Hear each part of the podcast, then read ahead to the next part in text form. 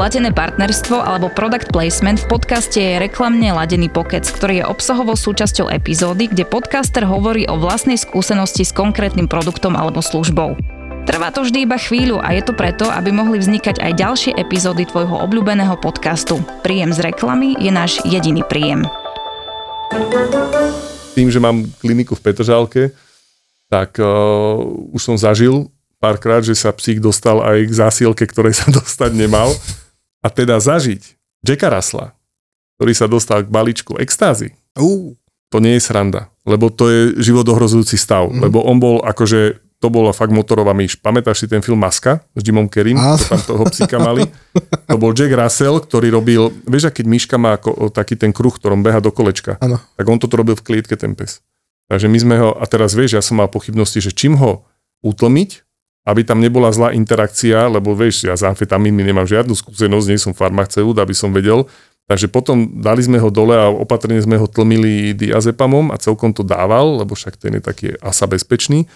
A, a valili sme do neho cukor a infúzie, aby proste to telo to ustalo. A no 24 hodín sme ho museli takto držať a, tlmiť- Vyfiltroval si to, hej, a vyfiltrovať to z neho, aby to dal. Lebo on keby ten chalanisko neprišiel a, a nepriznal farbu, tak my by sme nevedeli, čo s tým psom je. Asi by som mal podozrenie, že má pesnotu alebo avieskyho, aby som mu ho asi navrhol eutanázovať. Mhm. A proste tak, no. Policiu sme nevolali, Povinnosť nemáš? je to také relatívne, ale to už dávno, takže už to hádam aj premlčané, ale proste aj takéto veci sa stanú, že na to treba dávať veľký pozor. Keď máte zlé zlozvyky, schovávajte si to tak, aby vám to nenašli ani deti, ani psi.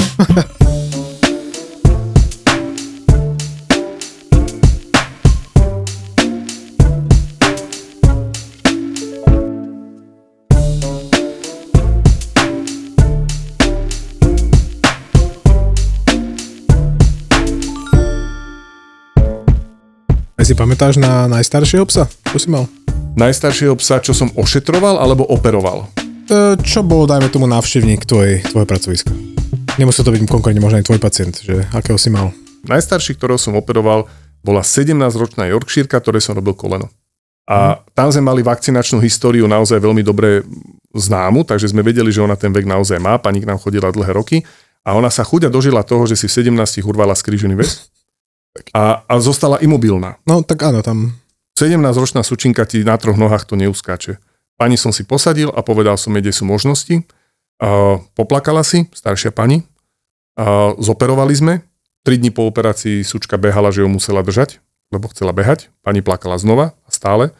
A potiahla ešte skoro pol roka. Nakoniec e, sme ju uspinkávali, lebo jej zlyhali obličky, čo je v tomto veku úplne prirodzená, ja to nazývam úplne prirodzená smrť mesožravca, zlyhané obličky ale kúpili sme jej pol roka. Jasné, nie je to lacný zákrok, ale pol roka. Po No, 17 ale tak rokoch hovoríš, po troch dňoch ten pes už behal po tej nohe. bol problém ju udržať. A pretrhnutý väz, keď psíkovi lieta patelka hore dolu, tak to síce je nepríjemné, ale dokáže s tým žiť, dá sa povedať, aj bezbolesne veľakrát a toleruje to roky. Adaptovaný na Potom ti, bolesť, ja príde, hovorím. potom ti príde s tretím, štvrtým stupňom, je, že patela už je úplne mimo orbity, ale akože, ale žije s tým. No ale pretrhnutý väz kurva boli. To nefunguje. To, No.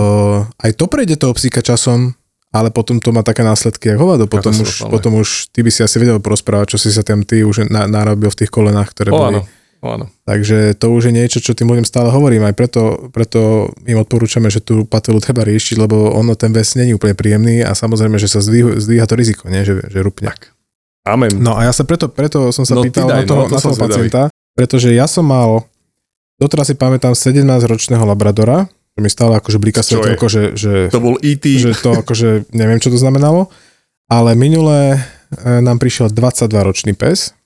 Ty tam trošku akože, Preukázateľne, hej? No, to je to, že čo je preukázateľné. Majiteľ ti tvrdí, že áno, v preukaze to bolo, takže asi áno. Keď máš vakcinačnú históriu, tedy som ochotný veriť. Takže áno, ale čo ma prekvapilo, pretože našiel som ti na internete a od chalanov z e, podcastu Buzzworld, čo je na internete pravda, že, čo hovorí Gabo a Peťo, tak prosím ťa, vybehlo mi raz na sociálnych sieťach, že toto je Bobby, najstarší pes na svete, oslávil 31.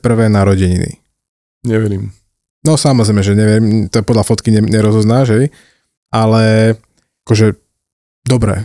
Ja si To myslím, že toto už je nad genetický limit. Ako my ho nevieme, dnešná Presne, medicína no. myslím nedokáže presne určiť, aký máme genetický limit veku, ale ja sa bojím, že toto už, už 20 je podľa mňa limit, ale podľa mňa už na základe štatistiky toho, koľko sa dožívajú psi, tak môžeme usúdiť, že čokoľvek na 20 rokov už je anomália. Áno. Presne tak, že, že Ale v tom je krásna, krásne ten živý organizmus. Že ja, ja stále hovorím ľuďom, dá takú vetu obľúbenú moju, že všetci vieme, že 2 plus 2 je 4. No lenže v medicíne je to 5. nie, v medicíne je to niekde medzi 3 a 5. Medzi 3 a 5? Medzi 3 a 5. Lebo jednoducho aj toto, tie otázky typu preberie sa, pán doktor, zvládne tú narkózu, vieš, a, a, a stále sú medzi nami takí odvážlivci, ktorí povedia, že áno, zaručujú. Tu si myslím, a čo že- môže zaručovať? Tu si myslím, že treba správne čítať tú otázku. Že problém spočíva v nepochopení otázky. Tí klienti nepotrebujú od teba odpoveď for sure.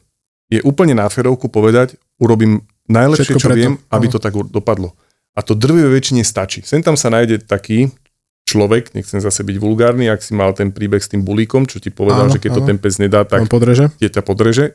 OK, tam není, to už není priestor na diskusiu, tam diskusia skončila.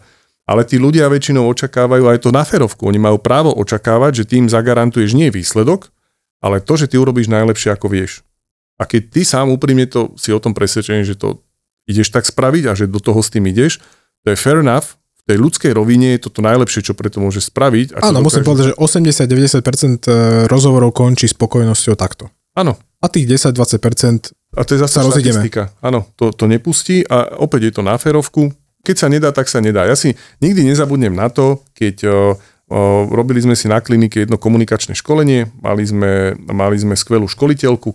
Pár takých vecí, čo nám ona vtedy povedala, tak jednu z nich, čo nikdy nezabudnem, je to, že, že pozrite sa, však ste lekári, robíte krásne povolanie, môžete urobiť všetko na svete, ale do momentu, kým vám niekto nepovie nie. A ísť cez niekoho jasné nie, nedáva vôbec žiadny zmysel. Ani v ľudskej rovine, ani v odbornej rovine. Proste v tom okamihu, keď padne, lebo OK, nie je nie ako nie, ale keď padne jasné nie, tak čo už nasleduje za tým, je už len strata času. A na čo si robiť utrpenie oboj strane? a my nemáme za toľko času. No jasné, a vieme ho venovať niekomu, kto nám to nie nedáva. Hlavne. To je na tomto pekné, že treba vedieť sa stopnúť a, a zase naopak, ja by som to ešte otočil, čo je veľký problém v našej profesii, čo aj my sa musíme naučiť a rok my sa naučíme. Škoda, že sa to neučí na škole, aspoň nie tam, kde sme my študovali. Na západe už tie trendy sú veľmi silné. Trénovať veterinárov aj v komunikácii a jedna z takých elementárnych vecí naučiť povedať nás, veterinárov nie. Lebo nie sme všemocní, oni by nás tí ľudia radi mali, že sme takí almighty, ale nie sme. Nie sme.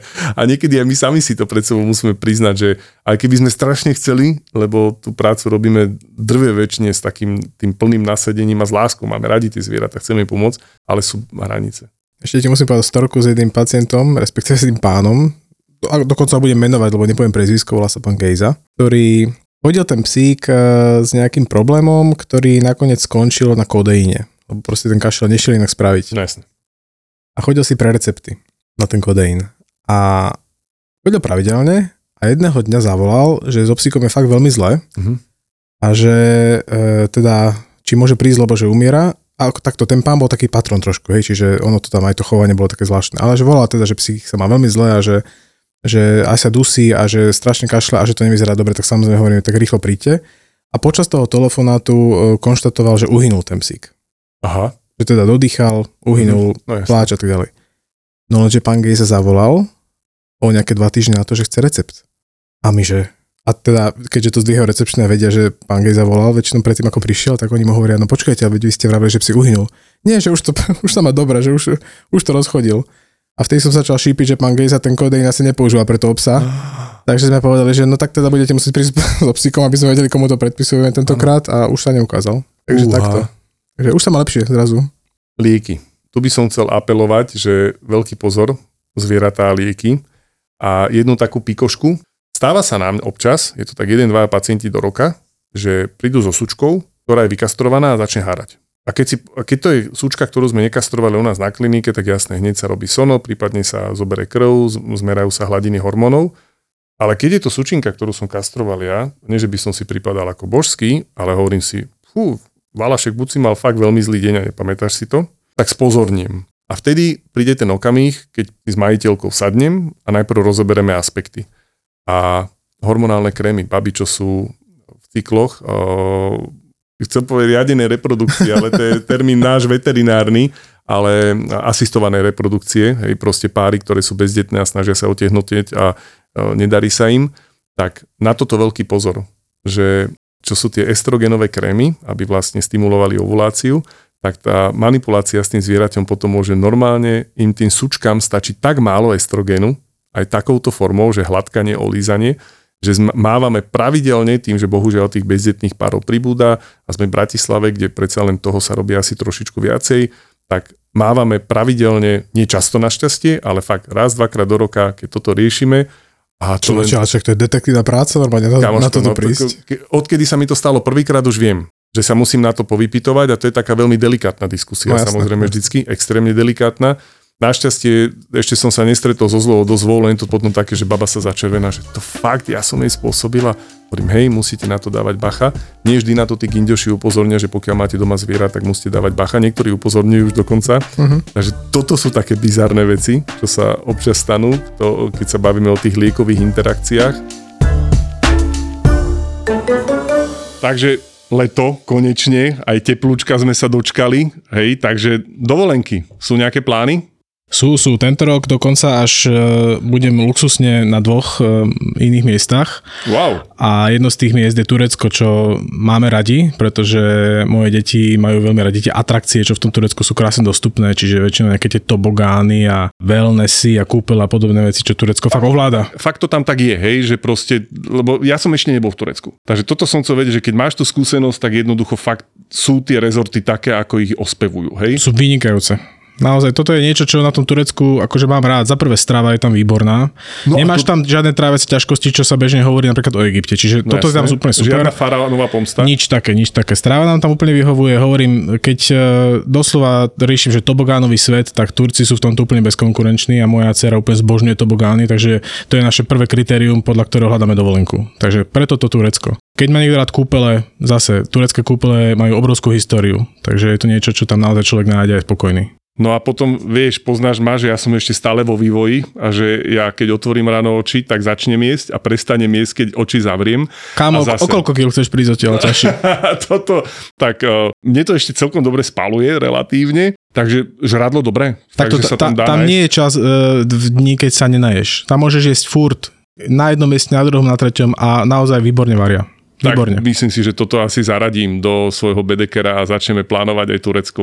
Takže naozaj čokoľvek si vyberieš, tak ti Turecko ponúkne ten komplexný dovolenkový balíček, nemusíš rozmýšľať. Ak si si ešte teda nezabúkoval letnú dovolenku, skôr sa pozrieť na stránku orextravel.sk alebo goturkie.com a vyber si svoju vysnívanú dovolenku, napríklad aj z ponuky last minutov. No a túto epizódu vám prináša cestovná kancelária Orex Travel a turecká agentúra na podporu a rozvoj cestovného ruchu. Prišiel pes, ktorý proste bol oťapený strašne že spaví, že není aktívny, nechce chodiť, nechce nič, že proste sedí a hlava mu, vieš, tak jak, jak nám večer o 10. televízii proste už padá smerom ako nadol. Že pritakávaš tomu televízoru. A ona hovorí, že ale toto nie je normálne, že ten pes je mladý, má nejakých 6 rokov. Všetky výsledky mal v pohode, vieš, nemal nič krvi, bol v pohode. Takže som to ako nejako uzavrel ako, že neznámy, neznáma príčina, hej, neznáma etiológia. No lenže on prišiel v rámci toho dňa ďalší pes s takýmito, s takýmito príznakmi. A už sme začali šípiť, že ako, čo sa deje.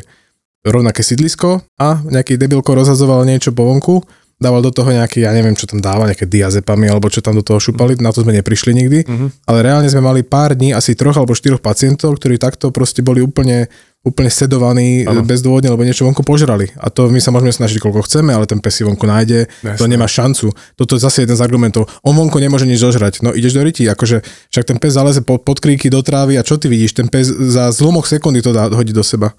Na toto ja mám iba jednu vec. Keď mi toto sa snaží niekto vysvetliť, hovorím, čo robíte, keď ste vonku s obsom? Jakže čo robím?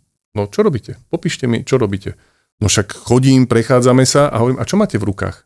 Vtedy sa už zháčia lebo pochopia, kam mierim. Hovorím, čo vy viete, čo robí ten váš pes, keď máte kurník šopa všetci mobily v rukách. Mobil nemáte v rukách len vtedy, keď sa stretnete hľúčik na lúke a vykecávate. A tým duplom nesledujete, čo ten pes robí, tak ma nepresviečate o tom, že viete, čo to vaše zviera počas venčenia robí a nerobí, lebo máte buď mobil, alebo vykecávate so susedou, bodka. A to už taký, tam dvihnem takto hlas, ale takým položartom a že máte pravdu, lebo to je pravda do keľu. A hlavne pes na to, aby niečo to stačí čucha, čucha a lizne. A to je okamih. A kto ho tak akože pozoruje úplne mikroskopicky, to tak nefunguje. A aj keby som chcel, že ho tam vidím, ten pes ešte zrýchli. No jasne. Nemáš šancu mu to vybrať. Áno. On ťa ešte pozrie jedným očkom po tebe, po tebe hodí a povie, ha, teraz si- sleduj, kámo. Áno, A už je to, už je to vnútri. nech sa ľúbi. Takže niekto, neviem, nejaký, nejaký blázon nám rozhodzoval nejaké sedatíva takto. A to zase si povie, že, že tak to bolo cieľené na zvieratá, lebo to hodil do nejakého jedla. Ale decko, A zase deti, vieš, a deti nájdu na zemi hocičo, môže toto to by byť som asi farebné. oznámil fi- na policii. Toto Myslím, že tí ľudia to hlásili, ale tak jak, jak to skončilo, vieš. No ne, ale aspoň sa to medializuje, vieš. Ale áno, asi to aj pomohlo, lebo prestalo to. No. Prestalo to. To bola záležitosť pár dní a, a prestalo to. Čo by človek dal za to chytiť takéhoto človeka pri tom, že? Tak, tak. Proste, lebo to je, na to sa dá pekne namotať paragraf verejného ohrozenia Mhm. a to nie je vôbec žiadna sranda. To je úplne rovnako, jak tiež sme mali borca v Petržalke, čo dával organofosfaty. Vieš, lebo nie veľa jedom sa dá dostať, ale zrovna organofosfaty sú také, však sa využívajú v polnohospodárstve, to je v hnojivách, nie myslím, organofosfaty sú. Mhm.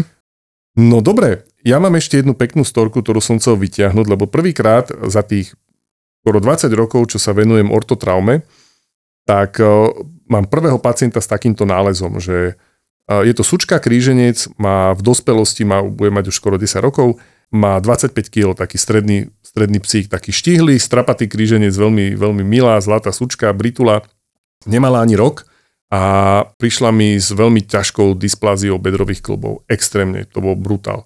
Takže tam som majiteľom navrhol obojstrannú resekciu hlavice stehennej kosti, čo je dosť taký invazívny a radikálny zákrok, ale vzhľadom na vek a temperament toho zvieraťa robím prísnu selekciu na tento zákrok, viem, ktorým pacientom som schopný a ochotný to odoperovať a ktorým nie. Ona splňala všetky moje kritéria, ešte extrémne compliant client, pretože skvelí ľudia, skvelý pár. Takže sme to zoperovali a oni proste mali, verbálne museli slúbiť, že celý život tá sučka bude mať dostatok pohybu, lebo to je alfa omega úspechu tohto zákroku, de facto odstraniť bedrové kloby. A aj tak bolo.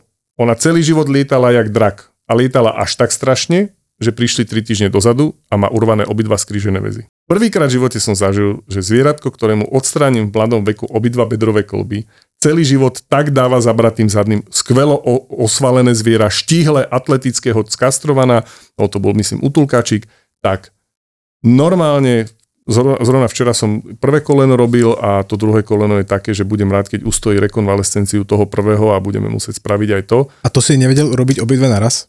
Sú borci, čo robia kolena obidve naraz. Ja na to nemám gule, to poviem úplne na rovinu. Sú zákroky, keď sa robia laktie, keď sa robia bedra, to sa robí naraz. Hej, nie, nie výmena bedier, ale resekcie, tie sa musia urobiť naraz. Laktie je lepšie ich urobiť naraz, ale kolená sú kolegovia v zahraničí, takí super ega, by som povedal, akých máme plný parlament. Ja si to ego až také veľké nemám, lebo tam je obrovské riziko to, že to zviera nebude ochotné chodiť. A tá rekonvalescencia sa môže úžasne skomplikovať. Takže ja osobne nefandím, možno som len konzervatívny príliš, ale, ale radšej, ako mal som také extrémy, že, že sme museli 3-4 týždne po sebe robiť kolená hneď, lebo ten psík bol na tom zle. A najväčší extrém mám jedného, uh, jedného psíka, Čilik, to nikdy v živote nezabudne, o tom som urobil koleno. A druhé som urobil presne o 7 dní, lebo proste Čilo bol šialenec a mal tie kolena už také, že obidve. A myslel som, že to ustojí, ale to druhému úplne, že akutne ruplo, jak hopkal po 3,5 nohách, že to jedno odľahčoval po operácii, tak to bol asi jeden jediný, kde som druhé koleno operoval, že z toho prvého som ešte štychy nestihol vytiahnuť. A funguje jak raketa samozrejme. A tu sa musím spýtať, sa ti vrátim k tomu úvodu, pretože ja keď majiteľom hovorím o resekcii bedrového kolbu, Mhm. tak oni úplne ostanú zhrození. Vieš, že jak, res- no proste mu zoberete tú klubnú hlavicu toho stehna. Oni úplne, že jak bude ten pes fungovať. Well. Úžasne. Bezbolestne, úžasne, on si vytvorí ten paklb. Čo mám asi zatiaľ najväčšieho pacienta, tak to bola ročná moskovačka, Uh-huh. Vtedy mala 50 kg a tiež obidva išli fuč. Nepovedal by si v živote, že to zvieratko nemá bedrové kloby. To je proste... To, toto ma fascinuje na tých, na tých psoch a mačkách, čo všetko dokážu ustáť, ako im my vieme pomôcť, ako sa dokážu na to zadaptovať a ako im zase opäť dokážeme doručiť dobrú kvalitu života. Mám recepčnú, šikovnú, veľmi šikovné devča, Táňa, pozdravujem. Ktorá toho znesie veľa. Pamätáš, ak si vravel, že ty nerad telefonuješ a nerad príjmaš, mm-hmm. ti hovoria toto, ty, toto, čo naozaj, tá, tá, nárazníková zóna, tá recepčná je, je práca, ktorú by som nechcel robiť. Prišiel pánko s tým, že na tej recepčnej samozrejme, tam na tej recepcii e, sú aj iní pacienti, iní ľudia, takže oni to všetko počujú. Áno. Pánko si to išiel užiť. On si prišiel pre antibiotika, lebo pes má problém. A ona samozrejme mu vysvetľuje, že ale ja vám nemôžem vydať antibiotika len tak, lebo potrebujeme toho psíka vidieť. Teraz prichádzajú fázy, áno? Prichádza fáza prvá. jasnovidec. Ale to je to, čo mal minule. On nám hovorí, ja rozumiem, napriek tomu nemôžem vám tie lieky vydať. Tomuto vysvetlenie. Áno, oni tí ľudia môžu mať pravdu. Ono Jasne. to môže byť to, čo mal minule. Ale vo, medicíne nemôžeme e, sa baviť na túto e, hypotetickú tému, že ono je to asi to, čo bolo minule, pretože keď to nebude to, čo to bolo minule, tak, to tak tie následky potom nenesieme tú zodpovednosť, nenesú tí majiteľia, ale my. Čiže toto proste nejde. Takže skončila prvá fáza. Prišla druhá fáza. Fáza tzv. vydierač praktik. Keď mi to nedáte tu, tak pôjdem na Klokočinu, tam mi to dajú, ale tam sa nedá parkovať. Takže Táňa opäť veľmi kľudne mu hovorí, že napriek tomu treba s tým pacientom prísť. Prichádza tretia fáza. Prenášanie viny. Toho necháte, aby trpel? Opäť to zvládla výborne, povedal mu to isté. Prichádza ďalšia fáza, tiger v klietke. Rozčulovanie, behanie po čakárni, krútenie hlavou, ako si to predstavujeme a tak ďalej. Opäť bol neúspešný. Prichádza ďalšia fáza, nedôvera v toho človeka na klinike. On chce ísť za doktorom nejakým. On hovorí, samozrejme, nech sa páči, počkajte si, kým sa uvoľní ambulancia, môžete ísť za, za doktorom. Išiel za kolegyňou, za doktorkou, ktorou mu povedala, že toto isté, čo Jasne. povedala tá recepčná. A prichádza posledná fáza, tzv. fáza vyššej inštancie, zavolajte mi vedúceho. Nebol som tam na tej klinike v tú dobu, nie, operoval som, operoval som, takže som nemohol ísť, takže bolo mu nevyhovené a ani vedúci neprišiel, žiadny. A pán nahnevaný odišiel, že nedostal antibiotika. A k tomuto len veľmi krátko. Antibiotika sú dobrý sluha, ale zlý pán? Ako antibi- antimikrobiálna rezistencia je, je kurva veľký problém a, a naozaj, že nadužívanie antibiotík e, by sa nemalo brať na ľahkú váhu nikde. To božne medicíne humánnej, ale ani u nás, pretože toto bude problém, ktorý nás jedného dňa dobehne a akože dávať antibiotika len dávno tak. dobehol. Už dávno dobehol, takže toto by som rád, aby ľudia vedeli, že, že my tie antibiotika používame a často, ale cieľene, lebo vieme, na čo ich máme používať. Úplne ideálne by sme si mali robiť kultivácie a tak ďalej, čo nie vždy je samozrejme možné, ale keď sa dá, tak to robíme. A dávať to len tak ako cukriky, hm. u nás nie, u nás nepochodia s týmto. Ja ešte doplním, existujú také dva základné zákony. Je zákon o lieku a zákon o veterinárnej starostlivosti, ktoré veľmi jasne definujú, akým spôsobom my, veterinárni lekári, ktorí máme odbornú spôsobilosť, čiže máme skončenú vysokú školu, ukončenú štátnymi skúškami, splnili sme podmienky na to, aby nám štát odovzdal diplom, splnili sme podmienky na to, aby nám štát zveril licenciu na výkon tohto povolania, ktoré to vzdelanie vyžaduje, tak ten zákon jasne hovorí o tom, za akých podmienok môžeme a za akých podmienok nemôžeme použiť jednotlivé typy liečiv, kam patria aj antibiotika. Bodka. Je pochopiteľné, že majiteľ, laik, je neznali týchto zákonov, na to sme tu my, aby sme ich ovládali a ich naplňali, to, čo ten zákon káže, len by som chcel aj touto cestou všetkých poprosiť. Nespochybňujte to. To proste nejde. Tak toto je, pretože je to dané zákonom. A aj keď dáme nabok to, čo si ty vravel, ten zdravý rozum v tom je zákon a nikto nestojí nad zákonom. Minimálne pre nás, čo sa týka použitia týchto liečiv, je to zákonom dané a tam nejde cesta zjednávať, že mohli by sme a podobne. To je bodka, to neexistuje. Dávky penicilínov, ktoré používal Fleming, ktorý ho objavil a dostal za to Nobelovku, sú už dneska nepoužiteľné na nič absolútne na nič, pretože tá rezistencia, ktorú si spomenul, je už tak obrovská, že máme sofistikované antibiotika, aj tak nezaberajú, pretože sme ich používali ľahko vážne, zle, preto sú tie zákony tak prísne, aby sa toto spomalilo, ten proces, ktorý je bohužiaľ nezvratný, že tie malé potvory, tie baktérie sú stále chytrejšie a stále lepšie vedia ubziknúť z účinku tých antibiotík a tým pádom stále ťažšie a ťažšie sa nám bude s tými infekciami bojovať. Bodka, k tomu fakt asi už není čo iné povedať. Proste tá medicína, my nie sme výdajne liečiv, my robíme medicínu, liečíme, diagnostikujeme, a kde to liečenie by som povedal, že prichádza až na záver toho celého procesu, pretože nemôžeme liečiť, že kuknem vidím. A na to by som chcel možno aj tak otvoriť takú zaujímavú tému, že tým, že dovolím si povedať, poskytujeme za stále lepšiu a kvalitnejšiu medicínu a za posledných pár dekád nastal zásadný posun v tomto, čo sa ja osobne veľmi teším tak vďaka tomu sme hlavne schopní oveľa efektívnejšie a rýchlejšie pomenovať ochorenia, mnohé, závažné, a až následne ich potom adekvátne liečiť. Že už nerobíme, alebo nie sme odkazaní na to, aby sme urobili takú tú, aby to nevyznelo zle, ale nazvem to, že heriotovskú medicínu, že pichneme, uvidíme a keď sa nepodarí, tak skúsime niečo iné, ale hľadáme. A aj vďaka tomu, spolu s kvalitnejšou výživou, je úplne bežné, že 10-ročného psa, pokiaľ to není írsky vlkodáv alebo nemecká doga, nepovažujeme za seniora nejakého zásadnejšieho, že tá veková hranica dožívateľnosti tých psov a mačiek sa dramaticky posunula. Hej, aj tá kvalita života, ktorú majú, že to nie sú len také chodiace mŕtvolky, ktoré žijú len preto, lebo ich udržiavame pri živote, ale že aj kvalitu života majú lepšiu a dožívajú sa viac. Samozrejme, má to limit. Hej, to, keď pôjde týmto tempom, to neznamená, že, že o 50 rokov budú žiť psi 100 rokov. Hej, teda pokiaľ nebudeme robiť nejaké genetické manipulácie, lebo tam tou genetikou je determinovaný vek. Ale vieme to trošičku posunúť na tie limity, ktorú, ktoré tá genetika dovoluje. A okrem iného to je aj vďaka tomu, ako som to už načrtol, je to vďaka kvalitnejšej medicíne. A tá kvalitnejšia medicína hlavne spočíva v tom, že vedieme a vychovávame, lebo však laici, majiteľia to nemajú odkiaľ vedieť, keď by mohli tušiť, lebo rovnaké trendy sú v ľudskej medicíne, venovať sa dôkladne prevencii, robiť dôkladnú diagnostiku. Hej, mám psíka, ktorý dosiahol vek 8, 9, 10 rokov, tak bolo by fajn si uvedomiť, že okrem toho, že každý rok s ním idem poctivo na vakcináciu, čo je strašne fajn, je to veľmi zodpovedný prístup, tak by som mal vedieť, že by som mal chcieť od neho, o ňom vedieť viac.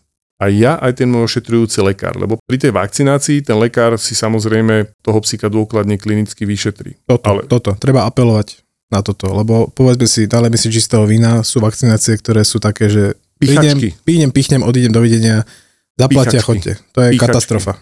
Áno. A to nie je dobré, lebo to potom naozaj ide úplne iným smerom, ako by tá medicína mala ísť. Takže, Na to potom nepotrebuješ titul, aby si presne to tak, presne tak. Takže uh, dôkladná prevencia a my už naozaj dneska dokážeme kopec vecí podchytiť, čas podchytiť a tým pádom zadresovať, predlžiť život aj kvalitu života.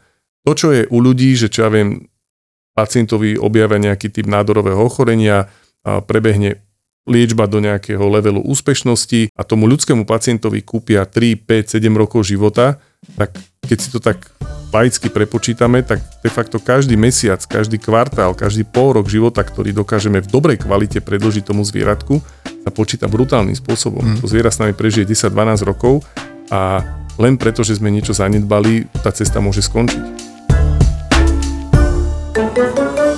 Príde 11-ročný maltezačik ktorý má odhematom. Odhematom je taký nález, že praskne cievka v ušnici a vytvorí sa taký, taký, taký krvný nálev, spuchnuté uško. Prečo to má, pán doktor? Prečo to má? Tak. No, Opuchlo mu ucho. Tak. A to je taký banálny nález relatívne. Je to relatívne jednoduchý chirurgický zákrok s dobrou úspešnosťou, proste fajn. Iba, že je to 11-ročný psík. To znamená, mohli by sme to urobiť tak, že no tak keď už ste tu, tak kedy idú naposledy, tak šup, ho uspíme, zoš, zoštopkáme, porobíme a o hoďku môže ísť domov. Počkaj, to si teraz povedal veľmi odborne. Vieš, čo robia niektorí veterinári?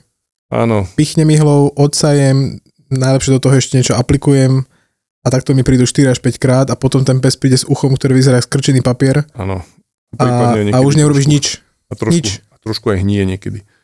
Bavíme sa o tom optimistickejšom scenári. No, ale dá sa to urobiť aj úplne ináč. Je to 11-ročný psík, ktorého si chceme naozaj preklepnúť a mať istotu, že nám zvládne anestéziu mať istotu, že toto je jeho jediný problém. Takže takýto jeden fešačisko, teraz som ho nedávno operoval a zobrali si ho do parády naše internistky, ktoré si urobili kompletné predanestetické vyšetrenia, tak ako u ľudí. Mám plánovaný zákrok, chirurg si so mnou preberie tie aspekty toho zákroku, odošle ma internistovi, ten si ma poriadne preklepne, primerane tomu, že aký zákrok sa ide robiť, aký mám vek a podobne. Zobere si ma do parády anesteziolog, aby vedel, že mu tam nespuchnem, keď mi pichne propofol a podobné veci. Proste to sú veci, ktoré sú v medicíne zabehnuté. Takže kočky si tohto malého fešaka vyšetrili a zrazu bum, jeden paranálny váčok, čo vôbec neprominovalo smerom von, že nemal to vypukle, ale jeden paranálny váčok o, zväčšený asi na veľkosť dobrého egreša, čo u takého maltezáčika závania veľkým prúšvihom. Sonograficky sa zistilo, že sublumbálne lymfatické uzliny, to sú lymfatické uzliny, ktoré sa nachádzajú na prechode medzi brúškom a panvou a vlastne filtrujú dá sa povedať, lymfu z, tejto, z, tej, z tohto análneho váčku boli asi 5-násobne zväčšené. Mm, takže, takže už sme vedeli, že hlavný problém toho psíka zďaleka nie je od hematom, ale tam niekde niečo iné. Čo keby, že teraz neodhalíme, tak už o 3-4 mesiace, pretože nádor análnych, nádory análnych váčkov sú veľmi agresívne. Hej. Sú to adenokarcinómy s veľmi silným metastatickým potenciálom a patria do takej top 3 alebo top 5 najzhubnejších nádorov, ktoré u psov máme. Sú to veľmi nepekné nádory. A hlavne e, maltezáčik po zime nebol ostrihaný, a to znamená v tých chlpoch sa to schová a on to bol zrovna ten typ nádoru, ktorý nevyčnieval. Hej? Takže nabrali sa vzorky aj z lymfatických uzlín, tam bolo vysoko suspektné, že sa tam nachádzajú metastatické bunky.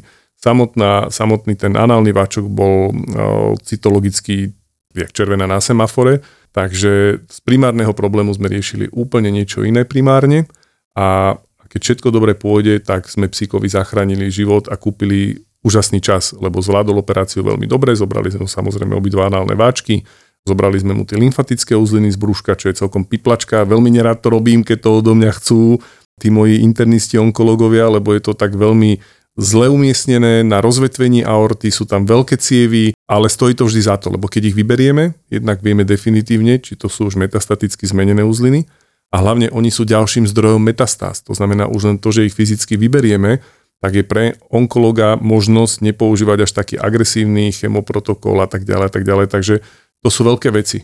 A kebyže nie sme takto dôslední, nemáme šancu.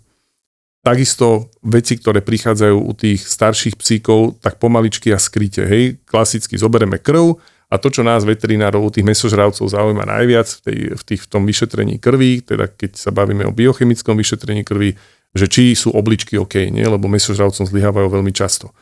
A to sú také tie klasické parametre, ako je močovina, kreatinín. Teraz máme taký špecifický nový parameter, ktorý sa volá SDMA. Je to tá šialená skratka takého komplikovaného názvu. A a toto sú všetko veľmi e, viac či menej citlivé ukazovatele, ale tiež nie jediné. Kopec ľudí si nedá tú námahu a nevyšetrí hladinu bielkovín v moči. A stanoviť hladinu bielkoviny v moči dokáže veľmi byť skorým indikátorom začínajúceho zlyhávania obličiek. Že tie obličky už keď začnú prepušťať bielkoviny vo väčšom množstve ako by mali, ešte stále môžu veľmi dobre filtrovať ako močovinu, tak aj kreatinín Takže to sú také tie detálíky drobné, na ktorých koľkokrát zaváži. Lebo tam môže byť naozaj glomerulárna hypertenzia, to sú také tie šialené názvy a také šialené komplikované mechanizmy, ale sú to tie skoré indikátory, ktoré keď sa včas podchytia, tak ten kurz toho pacienta nejde dole kopcom, ako by išiel, kebyže sa to nepodchytí, ale tá krivka sa výrazne zrovná. Hej, takmer až niekedy úplne zrovná, že tá prežívateľnosť je potom niekde úplne inde. Potom máme obrovský záchyt, Opäť súvisí to asi pravdepodobne s tým, lebo nie je na to jednoznačná odpoveď. Máme obrovský záchyt žlčníkových nálezov. Mesožravce a najmä psi majú veľmi často sediment v žlčovom mechúri a on dlho, dlho nerobí žiadny problém. Len sa tam tak pomaličky, pomaličky hromadí a jedného dňa ucpe žlčovod a zrazu pes je žltý jak citrón a už je to zlé. Ale nemusí to tak byť. Pretože my keď včas odhalíme ten e, hromadiaci sa žlčový sediment, tak sú na to lieky, ktoré tí psíci môžu užívať rovnako ako ľudia, to máme spoločný problém, ktoré usádzanie alebo ukladanie toho sedimentu výrazne spomalia. U niektorých pacientov tak, že nikdy nemusíme ten žlčník vyberať. A naopak, my keď to včas podchytíme, nasadíme lieky a napriek tomu, keď si toho pacienta monitorujeme, že chodí čo viem, každý mesiac, dva, tri podľa toho, ako to bolo zlé a či nemá nejaké ďalšie iné problémy, a ten žlčový sediment sa tam stále hromadí, že ten žlčník sa ucpáva, tak vieme, že toto nebude dobré. A vyberme to teraz, keď ten pacient je vlastne zdravý, alebo ten žlčník mu chýbať nebude, ten žlčový mechúr. A vyberme to teraz, kým je zdravý a nie keď sa ten žlčový, žlčovod, ktorý odvádza tú žlč do čreva, kým sa ucpe, lebo to už je potom akutné brucho, mm-hmm. to už je životohrozujúci stav. To už môže vždy dopadnúť barziak. A toto sú tie veci, ktoré už vieme veľmi, a to nie sú komplikované, to sa nebavíme o naozaj sofistikovaných nálezoch, ktoré koľkokrát náhodne nájdeme. A toto sú všetko veci, ktoré by sa mali u tých psíkov raz za rok aspoň spraviť. A to si myslím, že u niektorých ešte starších pacientov, že 14 plus aj každého pol roka, jasne stojí to peniaze. Ale to zviera s nami žije, dalo nám úžasných 10, 12, 14 rokov života, tak prečo nepredlžiť ten čas, ak sa to dá, len kvôli nedôslednosti. Alebo veľmi často sa spoliehame na to, čo nie je úplne správne, že funkčnosť srdiečka, hej, že psíka si popočúvam, nemá šelest, tak je OK. A pritom veľmi dobre vieme, že spústa veľmi závažných progresívnych, degeneratívnych ochorení srdca nemá žiadny problém so, so, so srdcovými chlopňami. Chlopne sú vlastne také tie priechody medzi predsieniami a komorami a komorami a veľkými cievami, na ktorých, keď je niečo pokazené, že tie chlopne sú tzv. nedomýkavé a podobne, tak toto šelestí. Ale vieme predsa, že srdce je sval. A koľkokrát ten srdcový sval sám o sebe môže začať zlyhávať bez toho, aby bola porušená funkčnosť chlopní, Takže ten pacient môže mať veľmi závažné, ešte stále síce kompenzované, že to nejak dáva, ale závažné kompenzované srdcové zlyhávanie bez toho, aby mal šelest. A my urobíme rengen hrudníka, čo je súčasťou takých tých preventívnych vyšetrení a tam je srdce, ktoré, vieš, keď sa povie, že ten má veľké srdce, no, no je to pekné, keď je to metafora, ale keď zabera srdce dve tretiny hrudníka, tak Houston máme problém. A Okay. Plúca kričia pomoc. Áno, áno, tam v rohu niekde. Plúca v rohu kričia pomoc. A potom zrazu zistíme, že, že on to brúško nemá, pretože je tučný, ale pretože už tam je trošku viacej tekutiny v tom brúšku, ako by malo byť a podobne. No, ale toto sú všetko veci, ktoré keď sa včas odhalia, nevieme robiť zázraky, nie sme bohovia. Ale vieme tie veci zadresovať, aby sme zmenili kurz toho ochorenia. A ja si stále myslím, a čím viac robíme aj tých onkopacientov, že aj 3 mesiace v dobrej kvalite života u pacientách, s ktorým sme prežili 8, 10, 12 rokov, je game changer. Ak, môže so mnou kdokoľvek nesúhlasiť, ale to ti môžem dať akože 100% garanciu, keď dealujeme s tými klientami a bavíme sa o tých možnostiach. Tá, keď dojde na to lámanie chleba, ako sú za každý mesiac, ale zase podotýkam a to stále budem počiarkovať, v dobrej kvalite života. Tie zvieratá nesmieme utrápiť ale že im vieme dať dobrú kvalitu života a aj za každý jeden kvartál tá vďačnosť tých majiteľov a pochopiteľne, a my to preto robíme, lebo nás to teší rovnako, je až neuveriteľná. Ale platí taká tá, taká, taký ten primeriavací e, prepočet, nie? Toho, čo teda už nie je dávno taký, taký jasný, že každý rok e, je 7 rokov psích, to už tak ako neplatí úplne, lebo je to špecificky viazané na veľkosť toho plemena a tak ďalej. Ale občas to pomôže, iba tak povedať, že no, tak sme mu predlžili teraz o pol roka vek tomu psíkovi, no ale v jeho očiach toho psíka to je, dajme to možno 3 roky, 4 roky. Presne. To je super. To je, to je paráda. číslo. Je aj hovoríš, číslo. nesmie ten pes trpieť, musí mať proste život, ktorý ešte má nejaký zmysel aj pre toho psíka, lebo no, povedzme si úprimne, veľakrát tí majiteľia na to pozerajú zo svojho pohľadu, tak budeme toho psíka držať, aby som ja mal pocit, že, že ten psík ešte so mnou je a ten pes pritom trpí, tak to si nezaslúži. Presne, preto to stále tak počiarkujem, že, že aj my sme tí, ktorí to vedia, že nie sme stroje, ktoré len ho chcú udržiavať to zviera pri živote a dokázať si, že to dokážeme, že tá medicína je taká moderná a dávame to. Aj pre nás je extrémne dôležité, že v dobrej kvalite života, že keď ponúkame riešenia tomu majiteľovi, tak mu vysvetlíme, OK, vieme to spraviť takto, vieme to spraviť takto, ale tie riešenia, ktoré ponúkame, so sebou automaticky nesú a stále to počiarkujeme, aby to bolo v dobrej kvalite života. Z 12-ročného psa trojročného nespravíme. Ale 12-ročného psíka takisto trápiť nechceme. A také tie názory typu a to už sa neoplatí a keď toto počujem, mm-hmm. to ja v tomto nevybuchujem samozrejme, ja sa to vždy snažím tak akože otočiť, kulantne. aby to kulantne, ďakujem. A toto je také už moje obľúbené, to už aj niektorí klienti poznajú, že viem, viem, čo mi chcete povedať, hovorím. Stará mama si zlomí krčok stehenej kosti. Tak čo, hodíme do Dunaja? No. Tak dneska máme jasné, keď má nejaké komorbidity, nemusí to dopadnúť, ale v dnešnej dobe máme v dispozícii úžasné implantáty, ktoré sa tam dajú aplikovať a, a pri troške šťastia stará mama ešte môže pekných pár rokov potiahnuť v dobrej kvalite života, vo funkčnosti, lebo dobrá kvalita života nie je to, že skončí na vozíku alebo, alebo proste ležiaca vegeta, hej. Ale a rovnako je to s tými psíkmi. Sú veci, kedy si nevieme pomôcť a poviem, toto už je nad naše možnosti a tu by som zvažoval to ukončiť, a dávam na silné zváženie, lebo som si vedomý toho, že sme narazili na strop. A naopak, tu navieme ešte urobiť toto, toto, toto, toto, toto. Jasné, vždy v tom bude faktor peňazí, lebo to sa nedá spraviť zadarmo, ale, ale to už si potom ten majiteľ musí zvážiť, že, že čo mu za čo stojí. Ale určite by som sa na tie veci nedíval, že to sa neoplatí. Hej, že zbaviť sa už tých predsudkov. To sa nedá, lebo je starý a neoplatí. A... Áno, áno, áno. Ja mám takúto zlú skúsenosť aj v rodine, je to pre mňa taká veľmi osobná téma, takže e, o to viac to sa snažím nie že preciťovať a mať emotívne výlevy na tých klientov, ale vyzbrojilo ma to takou obrovskou trpezlivosťou tým majiteľom vysvetliť a odbúrať ten predsudok a to sa dá nie tlakom, lebo tam tretí Newtonov zákon funguje, čím viac tlačíš, tým oni viacej tlačia proti tebe, zákon akcie, reakcie, ale proste roztopiť to. To je ako kocka ľadu, ktorú musíš roztopiť. Proste vysvetliť, snažiť sa nájsť tie, tú ľudskú reč, lebo sú to obrovské emócie, aby, aby, aby, aby zabrali na to, že aha, že toto sa dá, toto funguje, lebo, lebo nie je to ľahké, lebo také tie situácie, však ho dám utratiť. To je pre mňa vždy taký povel, nie že vybuchnúť, ale nádych, výdych, lebo ja viem byť hodne prchký a povedať si, ber to ako výzvu, v tomto okamihu si advokátom toho psa a zatiaľ síce je to exofo, ale buď dobrým advokátom toho psa, lebo, lebo sa ti to na konci dňa vráti. Nie v prachoch, ale v tom, že ti tí ľudia prídu o mesiac a, a budú ti vďační. Tak naozaj ste ľud, ľudsky vďační, že si v tom okamihu, keď oni neboli dobrí, dobre schopní to rozoznať a rozhodnúť sa, že si to s nimi ustal a že to funguje. A to sú, to sú veľké okamihy tej medicíny. To je to, čo ma na tej medicíne baví.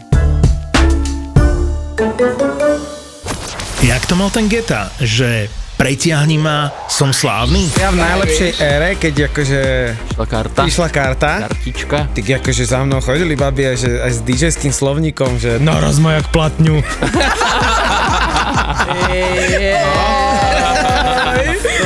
To to, to je legendárna storička, no. Miro, EKG Eker a Milan Lieskovský, top DJ, ktorým v tomto podcaste ale nebude stačiť.